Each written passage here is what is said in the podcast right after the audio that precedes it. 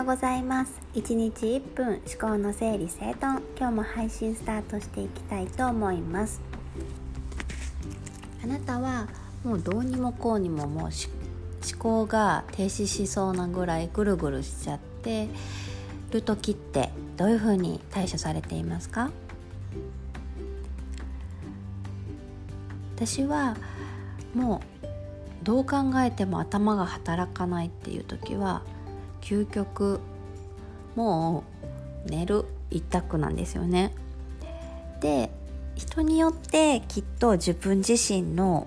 癒し方だったりリフレッシュ方法っていうのはねきっと絶対違ってくるとは思うんですけど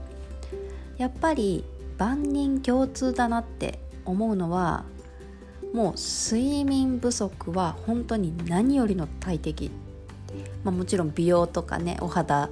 とかももちろん睡眠足りてないと荒れてきたりとかもあるしそういった面だけじゃなくってやっぱり精神的にも絶対おかしくなるんですよね。睡眠が足りてない子供えっとね私保育士でずっと結構長いこと勤めてたのでたくさんの子供たち見てきたけどやっぱりあの睡眠が足りてない子っていうのはイライラしている子が多いです。っていうか本当にあのお子さんいらっしゃる方だったりすると例えば一日過ごしてきて、まあ、お昼寝をしたかしてないかっていうのはすごい大き大きくまあ差が出るか分かりやすいけどだんだん夕方になってくるにつれて子供がイライラしてきたりとか泣くことが大き多くなってくるなって感じたことある人多いと思うんですけど本当にまさにそれでやっぱりあの人間眠り睡眠時間が足りてないとおかしくなります。えっと考え方もだし、うん、やっぱイライラしてきちゃうっていうのも本当その通りだしやっぱありますね。でもう何もかも遮断して寝れる時間っていうのを確保できたら本当何よりもいいですね。で例えば子供いるからできないとか何かできない理由を探すことって実は簡単なんだけど例えば子供がいたとしても安全を最大限確保した上で何かあったらすぐ駆けつけれる場所にはいつつもなんとか寝るとかって実はできないこともないはずなんですよね。やるかやらないかだけだったりする。精神論で言うと。そう。で例えば私睡眠短くても大丈夫だしっていう人も中にはいるし本当になんか例えば本当生まれ持ったなんかあれでショートスリッパー時間短くてもいける人っていうのはまあ中にはいるみたいなんだけどでもやっぱり基本的には本当やっぱ7時間ぐらいとかね7から8時間ぐらいっていうのを睡眠時間に当てられると脳がしっかりとね休息して次の何て言うかなエネルギーも湧いてきて活動をやっぱりより良い活動ができるというかっていうふうには言われているのでね。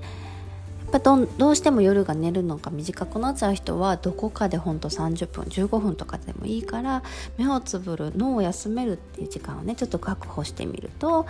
また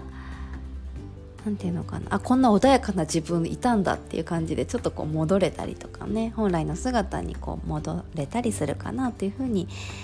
思います。うん、で睡眠本当に大事ですね。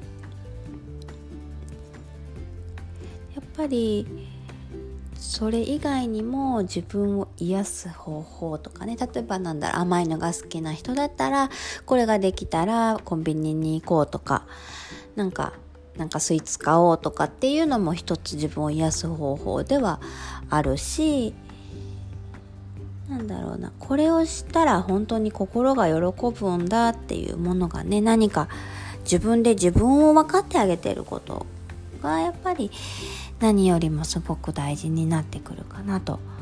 思います。うん、なので自分の気持ち思考がねもうちょっともうぐちゃぐちゃしちゃってほんとしんどいモヤモヤしちゃうっていう時に